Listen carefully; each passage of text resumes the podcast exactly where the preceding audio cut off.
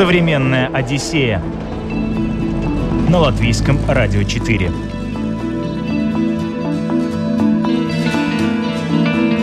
Привет, друзья! Это «Современная Одиссея». На самом юге Центральной Европы, там, где Альпы встречаются с Адриатическим морем, расположена Словения. Сегодня мы отправимся именно туда вместе с дизайнером Динарой Никифоровой, которая уехала туда на месяц по работе, но все свое свободное время посвятила изучению этой страны. Если ты, допустим, остановишься, например, потупить в карту, включишь аварийки, то тут же кто-нибудь обязательно рядом с тобой притормозит и спросит, не нужна ли помощь. У них все очень простенько, квадратно, без, без завитушек. За завитушками надо ехать в соседнюю Италию. Они невкусно готовят. Они готовят еду. Если мусорный контейнер заполнен, то ты не имеешь права мусор оставить где-то рядом, рядом с мусорником. Если тебя вычислят, то тебе пришлют штраф.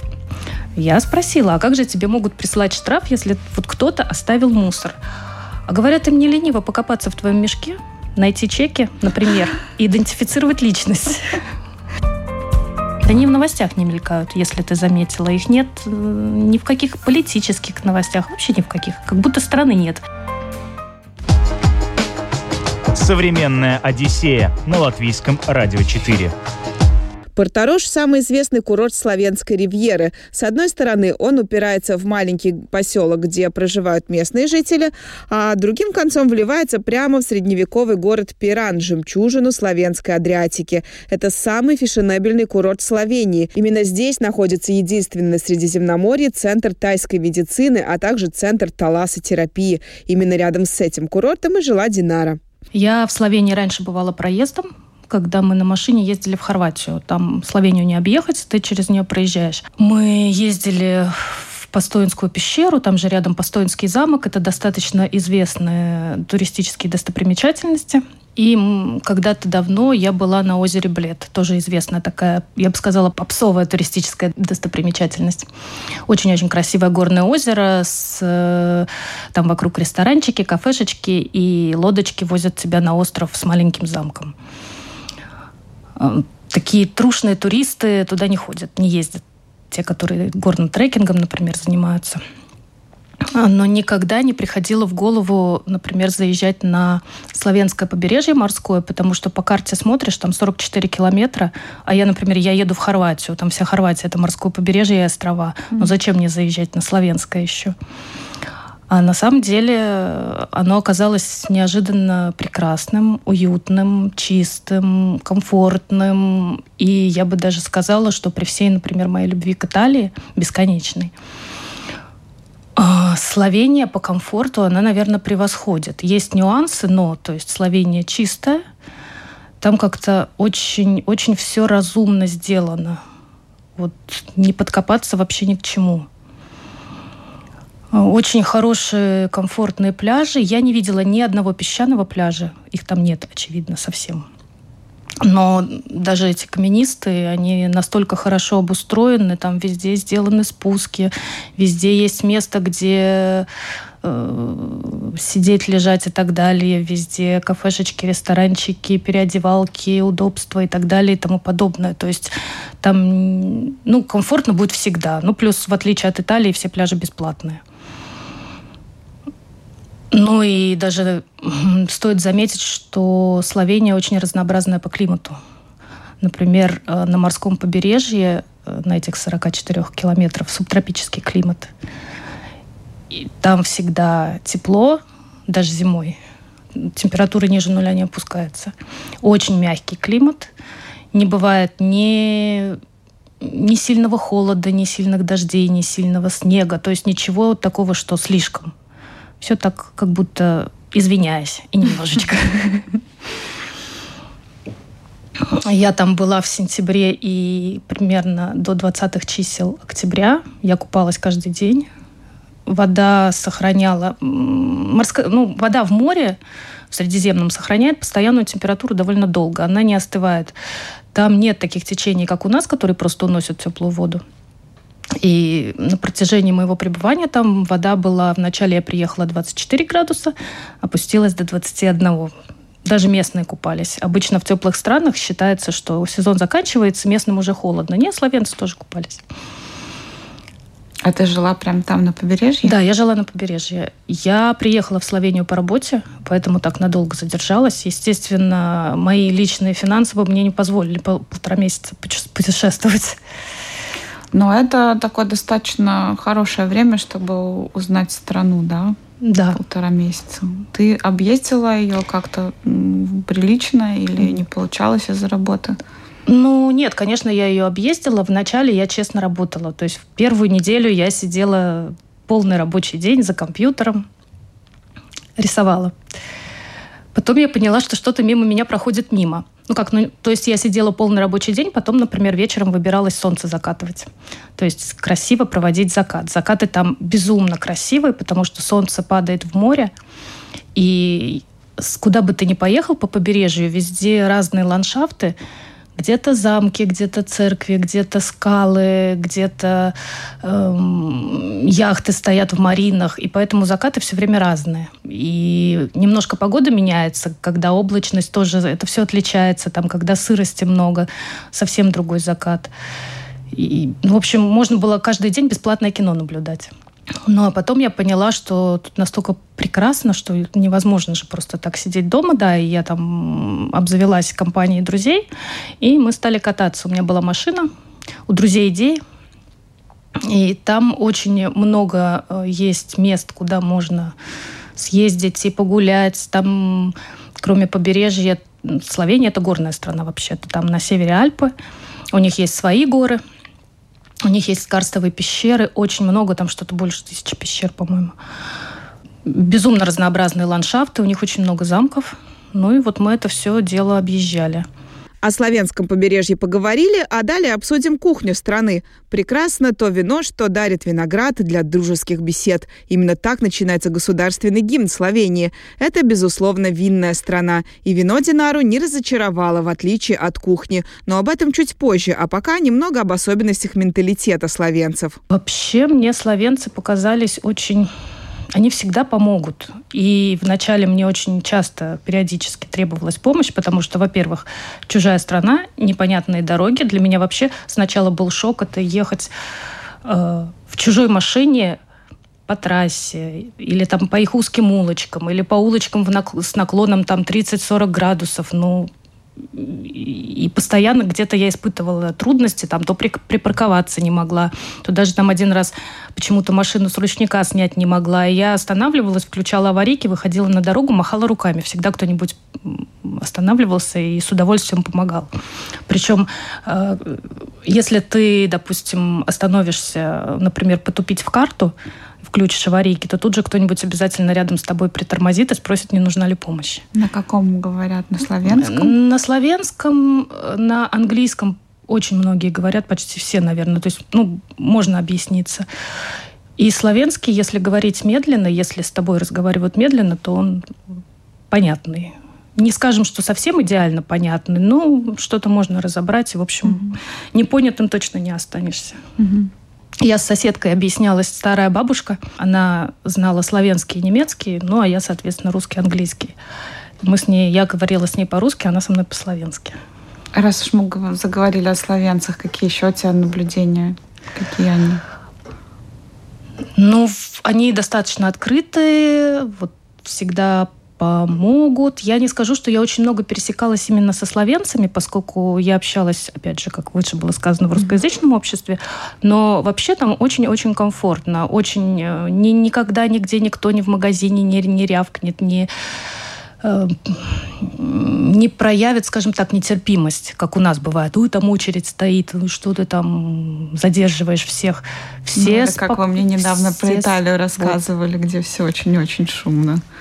Ну, шумно это, это немножко другое. Это не нервно, это шумно. Это просто у них это...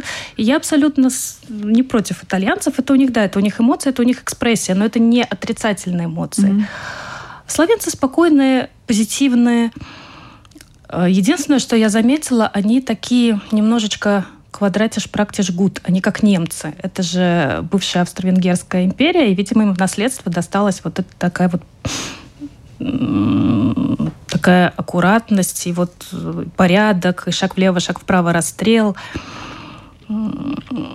Например, профессионально я там немножечко занималась э, интерьерами, и мне нужно было, например, найти чего-нибудь красивое в интерьер. Вот красивое в интерьер с фентифлюшками в Словении найти нельзя. Словенцам это не надо просто. У них все очень простенько, квадратно, без, э, без завитушек. За завитушками надо ехать в соседнюю Италию. Опять же, они не умеют ну, как мне показалось, все-таки полтора месяца это достаточный срок для наблюдений, они невкусно готовят. Они готовят еду.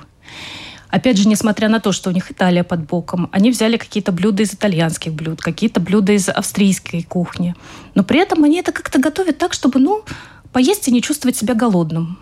Без души. Без души. Ну, как-то вот даже, не знаю, я лучше готовлю. И кушать и пить кофе надо ездить в Италию. Благо у меня Италия была в получасе езды на машине, и это было очень удобно. А ну, национальные блюда у них есть свои какие-то? Википедия говорит, что есть там какая-то колбаса, но я их не обнаружила. У них э, очень распространены чевапчичи. Это балканское, вообще общее балканское блюдо. Это такие говяжьи котлетки длинненькие. Вот это, наверное, единственное, что оно вкусное, но просто ты котлету испортить не можешь, ее очень сложно испортить. И все. А все остальное какое-то... Да, они там делают ризотто повсеместно, потому что на берегу моря, соответственно, есть морепродукты. Но при всей моей любви к ризотто и морепродуктам, оно там невкусное. А вино? Там же очень много винограда. Да, это винодельческая страна. Вино нормальное вино. Не, не сказать, что ой-ой-ой и ахахах, но вполне приличное, хорошее. И да, его очень много, оно дешевое. И при всей моей любви к пиву в Словении я перешла на вино. Mm-hmm. Ну, частично, не совсем, конечно, но да. Но У меня пиво всегда... там тоже есть? Пиво есть, да. У меня всегда в холодильнике стояла бутылка белого вина. А, я ездила еще в такое интересное место, я не помню, как оно называется. Э, Винная гора, там, видимо, несколько винных хозяйств себя презентуют. И там сделано симпатичное кафе, в котором кроме кофе и вина ничего нет. А, ты платишь какую-то там условную денежку, по-моему, там 12 евро, тебе выдают жетоны для винных автоматов. Что-то похожее на наш Easy Wine угу. когда на улице стоит стенка с винными автоматами, выдает бокал, и ты можешь наливать себе каждого сорта там и пробовать.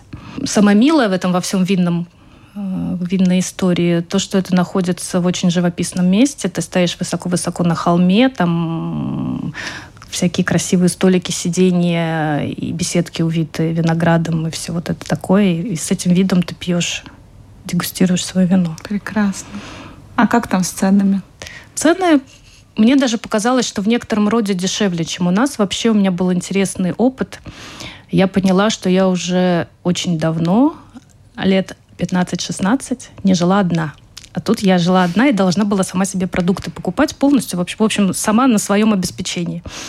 И, конечно, первый раз, когда я сходила в магазин и купила себе все, начиная от соли, кофе, сахара и заканчивая, там, не знаю, мясом, рисом и так далее, я слегка удивилась, скажем, культурными словами.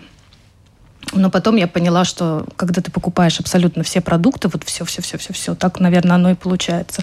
Потом, когда я уже за необходимым ездила, там уже по минимуму, не так страшно было.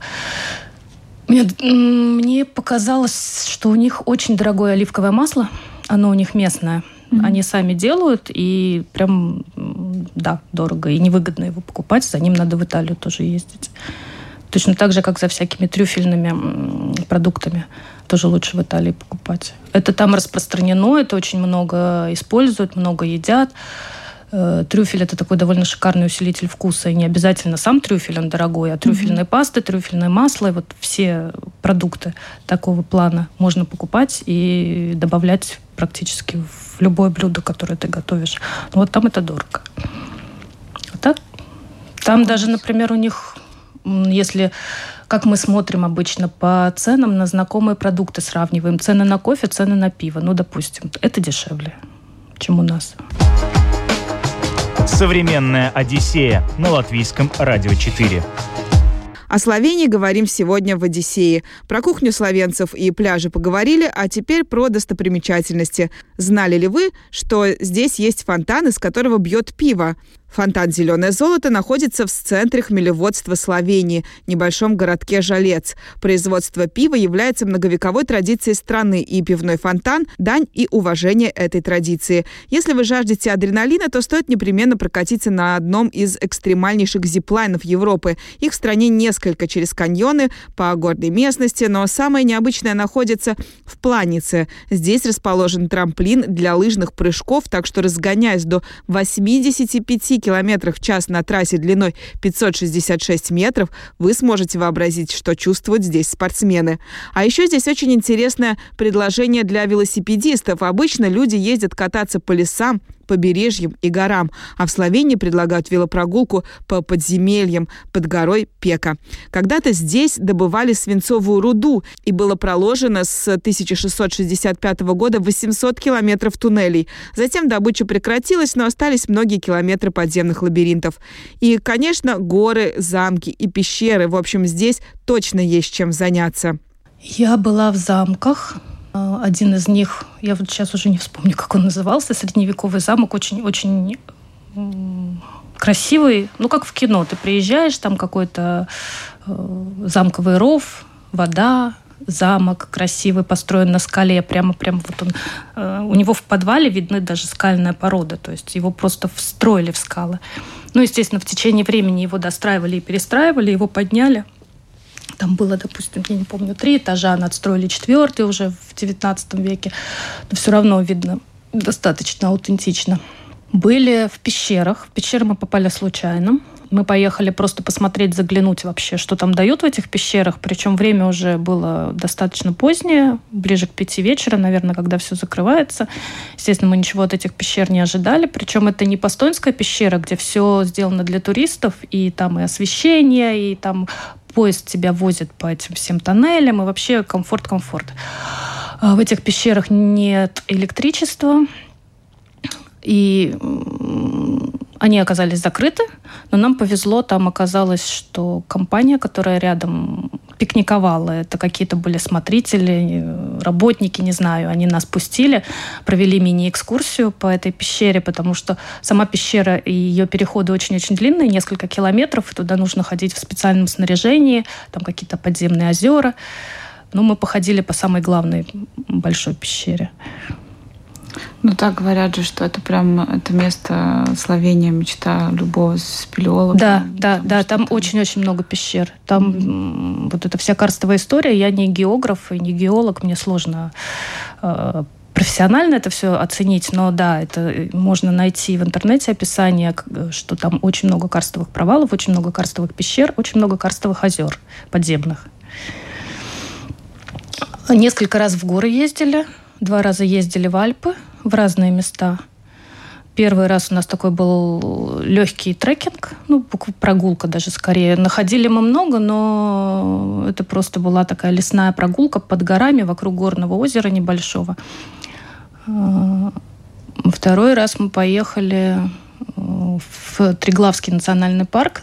Триглав – это самая высокая вершина Словении. Почти 3000 метров. И там мы уже поднимались в горы, но это для меня было немножечко, немножечко слишком. То есть нет, конечно, это все хорошо и интересно, но устаешь очень сильно. Но там виды. Ну, вы, в смысле, вы на самый верх забираетесь? Нет, на самый верх это нужно на несколько дней ехать и готовиться, потому что это сложно. И ты, у тебя должно, должна быть подготовка и должно быть снаряжение уже специальное, специальная одежда, специальная обувь. У меня ничего этого не было. Я же на курорт приехала жить. Потом мы ездили на... Есть такая гора Нас, Нас, Нанос. Это горный массив длинный. Она э, похожа на плоскую, такую, как гора с плоской вершиной. Туда можно подъехать почти до самой вершины на машине и потом гулять с красивыми, красивейшими, вообще невероятными видами. Там обрывы, и где-то далеко внизу видны городки и дороги очень-очень красивое место, и туда стоит съездить. Местные понапридумывали всяких э, страшилок, что якобы там потусторонние силы, там какая-то отрицательная энергия. и там люди долго не живут. Ну, я ничего такого не почувствовала, но там стояла, стоял комплекс с антеннами, радиоантеннами. Возможно, от них идет какое-то излучение, кому-то там чего-то не то. Отправляясь в новую страну, Динара всегда обращает внимание на мусор. А здесь даже посмотреть было не на что. Словения является одной из самых экологически чистых стран в мире. Good Country Index ставит Словению, благодаря ее позитивному вкладу в планету и климат, на четвертое место среди 154 стран. В то время как некоторые страны выбрали сжигание как метод контроля открытых свалок, столица Словении предпочла максимально увеличить переработку и уменьшение отходов. После более чем 10 десятилетия работы и обучения город находится среди лидеров раздельного сбора и переработки отходов в Европе с одним из наивысших показателей доли переработки – более 60%. Благодаря этому результату город получил награду «Зеленая столица» от Европейской комиссии в 2016 году. Кроме того, в центре города запрещен автотранспорт, по городу восстанавливают парки, тем самым делая Словению объектом экотуризма. Многие считают Словению идеальной для жизни. Далее будем говорить почему. Словения небольшая страна, но находится в самом центре Европы, между Австрией, Италией, Хорватией и Венгрией. Всего несколько часов, и вы в Вене, Зальцбурге, Будапеште, Венеции, Мюнхене, Милане или других европейских городах.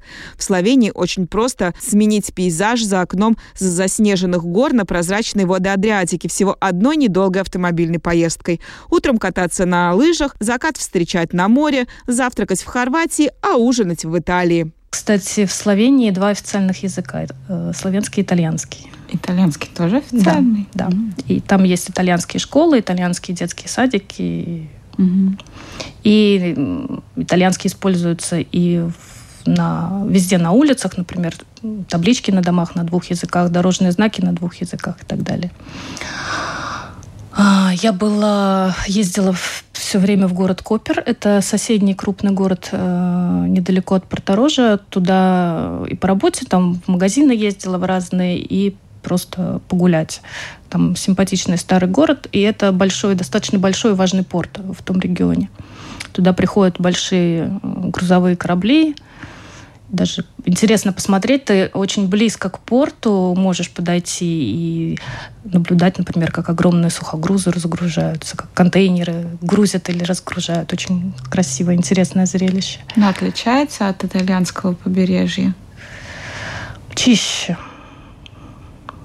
То есть это видно сразу, как только ты э, со славянской трассы пересекаешь границу, уезжаешь в Италию, то как-то в Италии все более по-итальянски, а и, и так сойдет. При том, что на севере, например, если говорить об той же проблеме Италии и мусор, а, мне никогда не казалось, что на севере этот мусор есть. Но тут и по контрасту это заметно. То есть, когда я поехала в Триест, опять же, по делам, там сразу все, там везде валяется что-то какое-то там рядом с мусорниками. Кстати, про мусор интересная история. Словенцы и Словения считается одной из самых экологичных стран в мире. Там есть э, свои, конечно, свои фишки. Словения к этому шла не просто, скажем там, так. То есть не то, что все стали аккуратными в момент, и нужно было на, на народ немножечко насесть. Они сортируют мусор, и у них вообще все это очень строго. Например, у них запрещено, если мусорник, ты на улицу выносишь мусор в э, мусорный контейнер. Если мусорный контейнер заполнен, то ты не имеешь права мусор оставить где-то рядом, рядом с мусорником. Если тебя вычислят, то тебе пришлют штраф. Я спросила, а как же тебе могут прислать штраф, если вот кто-то оставил мусор? А говорят, им не лениво покопаться в твоем мешке, найти чеки, например, и идентифицировать личность. И это реально кто-то делает? Да. Удивительно. Еще какие у них там такие интересные есть фишечки? Есть, есть, да. У них э, очень строгий закон э, о содержании домашних животных. Э, насколько я поняла, у них очень сложно завести себе породистое животное. И, в принципе, у них нет бездомных животных. Это тоже не потому, что словенцы такие хорошие, а потому что они не допускают бездомных животных. Э, если э, обнаруживается бездомное животное, оно определяется в приют. Приют не резиновый, и поэтому, по-моему, через три месяца или через какой-то срок, если ему не находятся хозяева, оно усыпляется. Даже здоровое животное. И на улице у них нет ни котиков, ни собачек бездомных, вообще никого. В соседнюю Хорватию въезжаешь, сразу мимими котики везде ходят.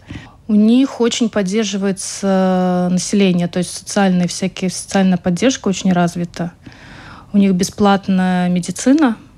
Ну, то есть там есть какая-то страховка, я уже не вдавалась в подробности, которая вроде как само собой разумеется. И поэтому все, все всем бесплатно. Там, естественно, на это длинные очереди но бесплатно даже лекарства в аптеках. Если тебе врач выписал рецепт, то это лекарство будет бесплатное.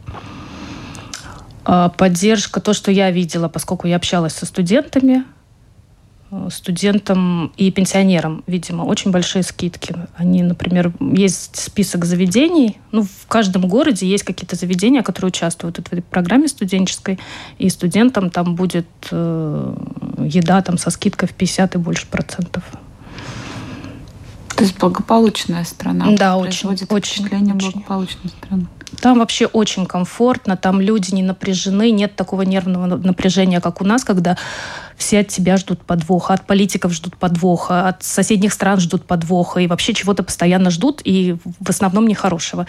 Там все, все легко, все хорошо, все позитивно, и, и люди позитивные, поскольку у них нет этого внутреннего напряжения. А еще очень хорошее стратегическое место. Ты говоришь, там, поехала да, в Италию, да, поехала да, в Хорватию. Да. Я к концу своего пребывания в Словении, в Италию уже начала ездить просто каждый день, потому что, ну как это, я скоро уеду, надо наесться этой Италии. Потому что, конечно, опять же, тусовки — это Италия. Потому что в Словении э, вне сезон, а как раз в октябре закончился туристический сезон, это как наша Юрмала вне сезон примерно вот на побережье. Поэтому никаких там тебе особенных тусовок и движухи. А в Триесте красота.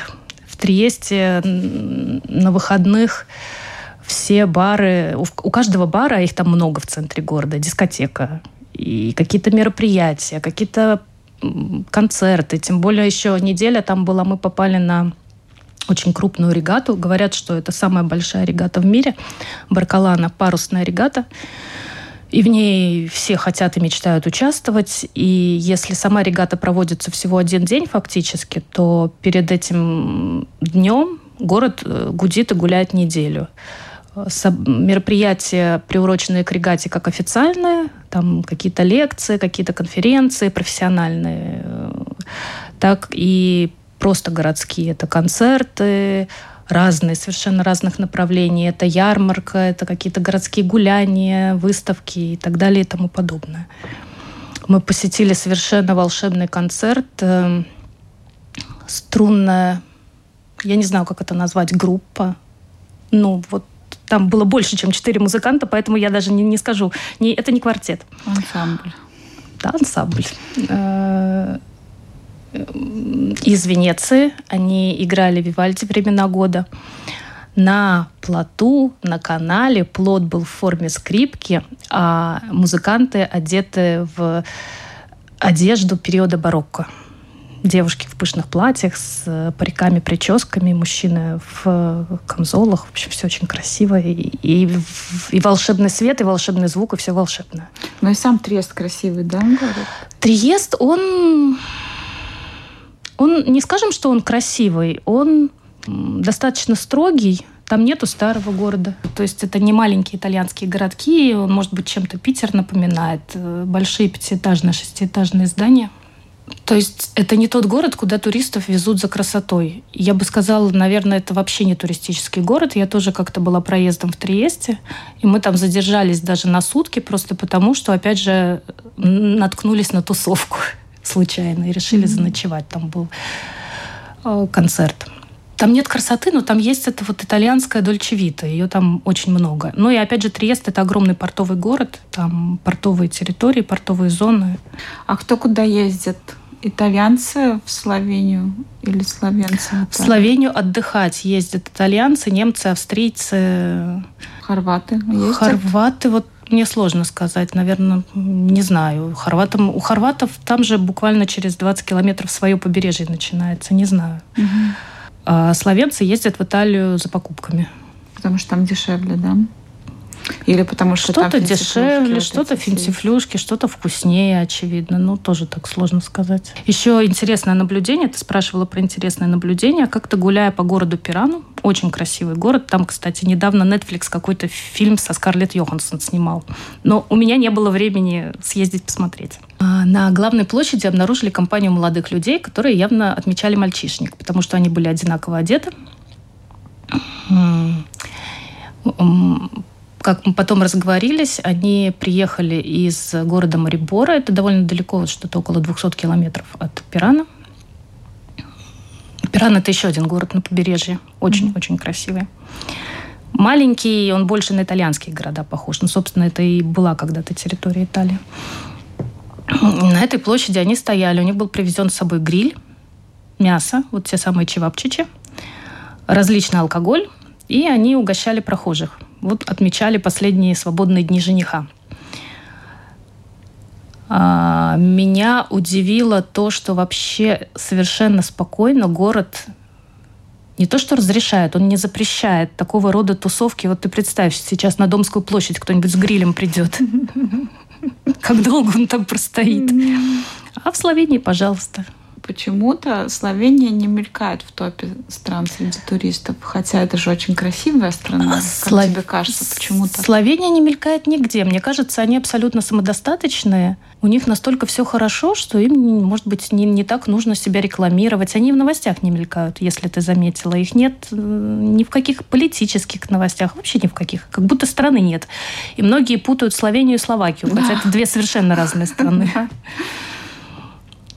Ну, а почему туристы-то туда не ездят? Потому что рекламы не хватает. Тури, почему? У них все хорошо с туризмом. Много туристов? Местные, да, там из Австрии едут, из, э, из Италии едут.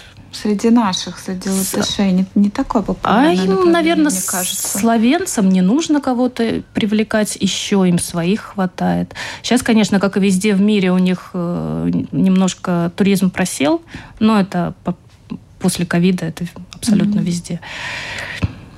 Там даже я еще заметила, что в туристической сфере очень много э, людей говорит на немецком языке, потому что у них очень много немецкоговорящих туристов, и совсем нет необходимости учить английский, допустим. Хотя с английским вроде там тоже все хорошо, но очень распространен немецкий, итальянский.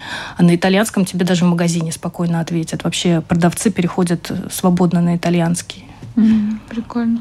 А еще говорят, что там очень хорошее железнодорожное сообщение, что можно прям вообще не иметь машины, очень удобно. Вот нет. Нет? Нет. Там у них с общественным транспортом все очень непонятно и сложно. Поэтому я как раз поняла, что без машины там совершенно никуда.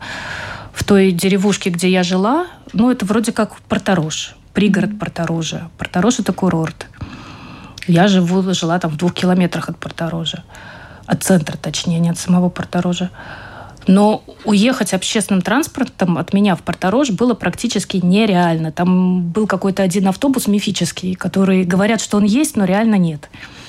Велосипеды? Ну, велосипеды, а там горная местность. Но ездят на велосипедах или не так популярно? Там ездят. Там как раз через то место, где я жила, проходит один из европейских велосипедных маршрутов по очень живописной местности. Там соляные озера, и по этим соляным озерам как раз проходит дорожка велосипедная.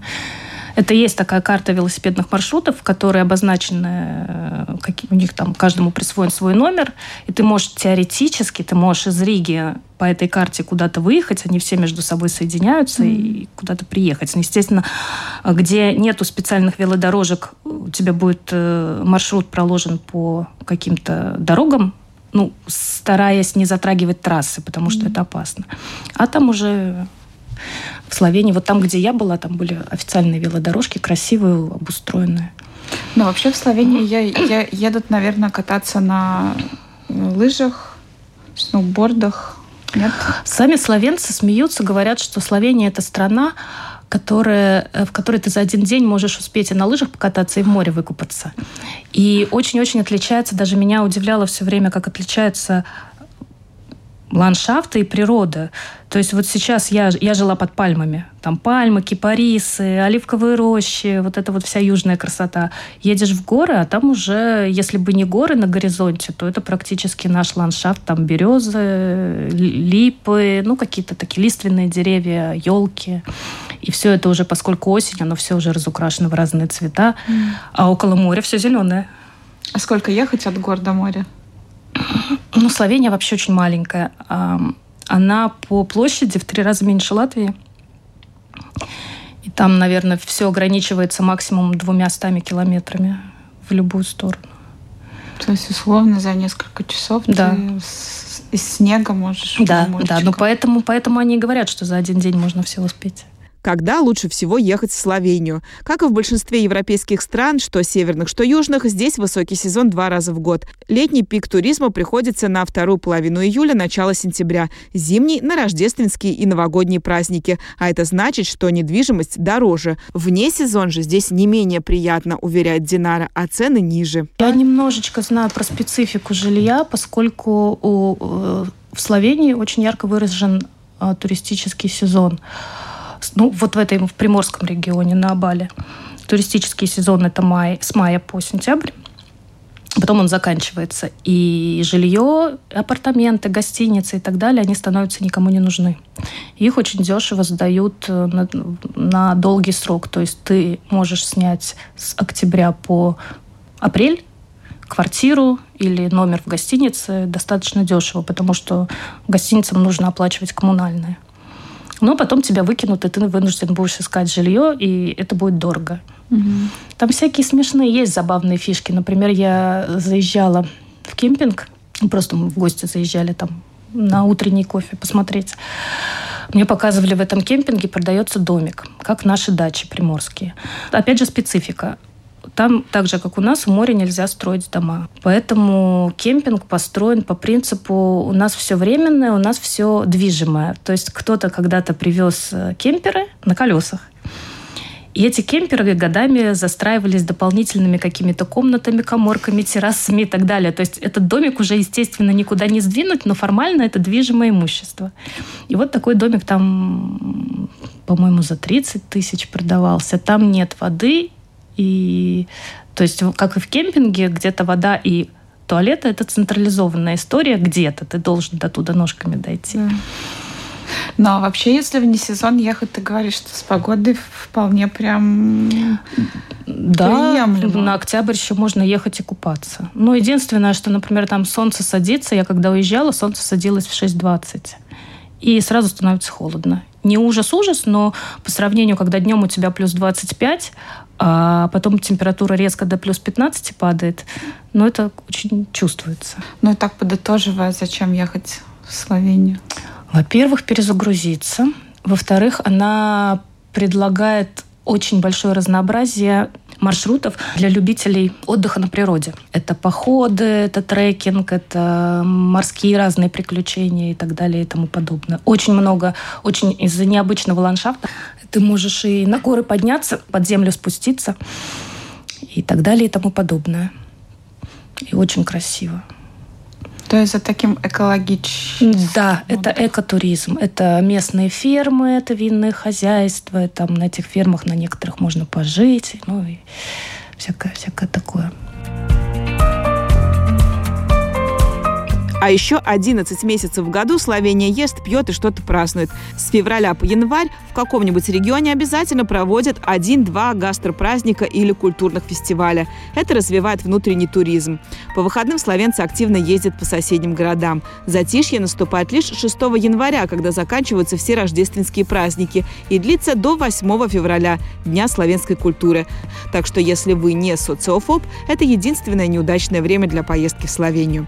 Все остальные дни в году здесь точно будет чем заняться. У меня на этом все. Благодарю нашу гостью Динару Никифорову. Вас за внимание. Напоминаю, что нас можно слушать и в подкастах на крупнейших подкаст-платформах страны. А еще в эфире Латвийского радио 4 по средам и воскресеньям. Программу подготовила и провела Елена Вихрова. До новых встреч. Пока.